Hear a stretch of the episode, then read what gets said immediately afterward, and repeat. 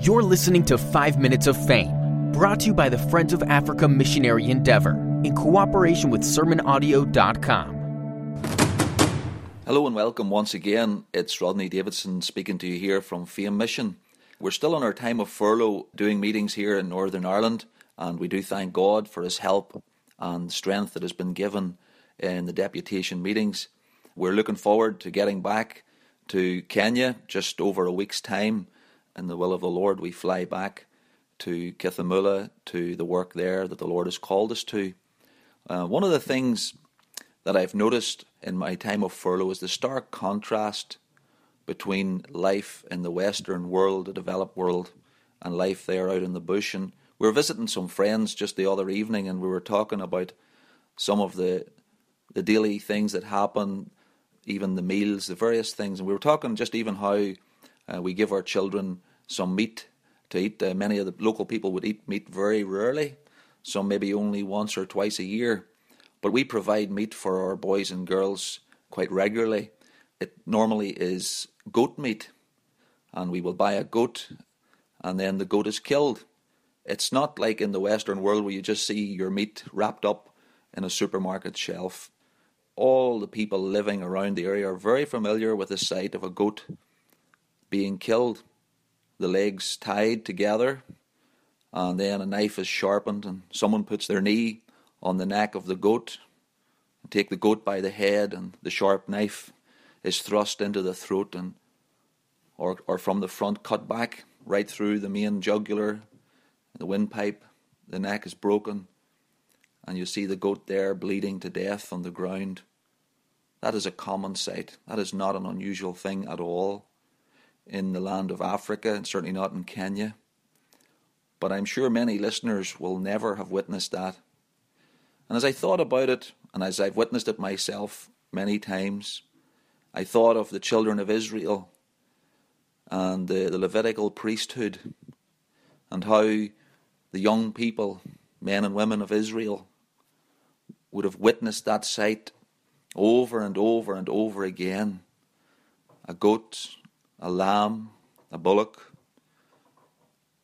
being put to death, its throat being cut, the blood flowing, witnessing death, witnessing the suffering of that animal as it is being put to death. And it reminds us of the wages of sin. The wages of sin is death. And the pain and suffering, bloodshed, are the result of man's sin. The wages of sin is death, but the gift of God is eternal life through Jesus Christ our Lord. I was thinking of the words that we read in Hebrews chapter 10, uh, verse 11 and 12. It tells us there, And every priest standeth daily ministering and offering oftentimes the same sacrifices, which can never take away sins. But this man, the Lord Jesus Christ, but this man, after he had offered one sacrifice for sins forever, sat down on the right hand of God. We thank God today for the once and for all sacrifice of our Lord Jesus Christ. Behold the Lamb of God, and how he laid down his life, gave his life for the sheep suffered and bled and died on Calvary's cross. I was thinking about this and I was thinking of a young man or woman who may have been standing there at the temple or the tabernacle. The Levitical priesthood was the, how they would have witnessed the animals being put to death, the bloodshed, the sacrifices. And they might have said, When will there ever be an end to this death and suffering and bloodshed? When will it ever end?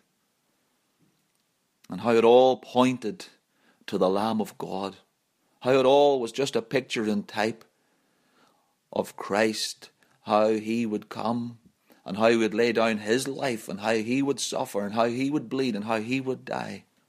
The sinless, spotless Lamb of God, and how he made that once and for all sacrifice. Now there's no need for any more death, any more bloodshed, any more sacrifices because Christ has died. And I trust, even as you listen to this little podcast, you think about that. Jesus Christ has died. Without the shedding of blood, there could be no remission, no forgiveness of sin. The Lord Jesus Christ went to the cross in the sinner's place. And there he laid down his life and bled and died in the place of guilty sinners. And what is the message? Sinner, look by faith to him. There's life for a look at the crucified one. I trust God would bless these few thoughts to your heart. Amen.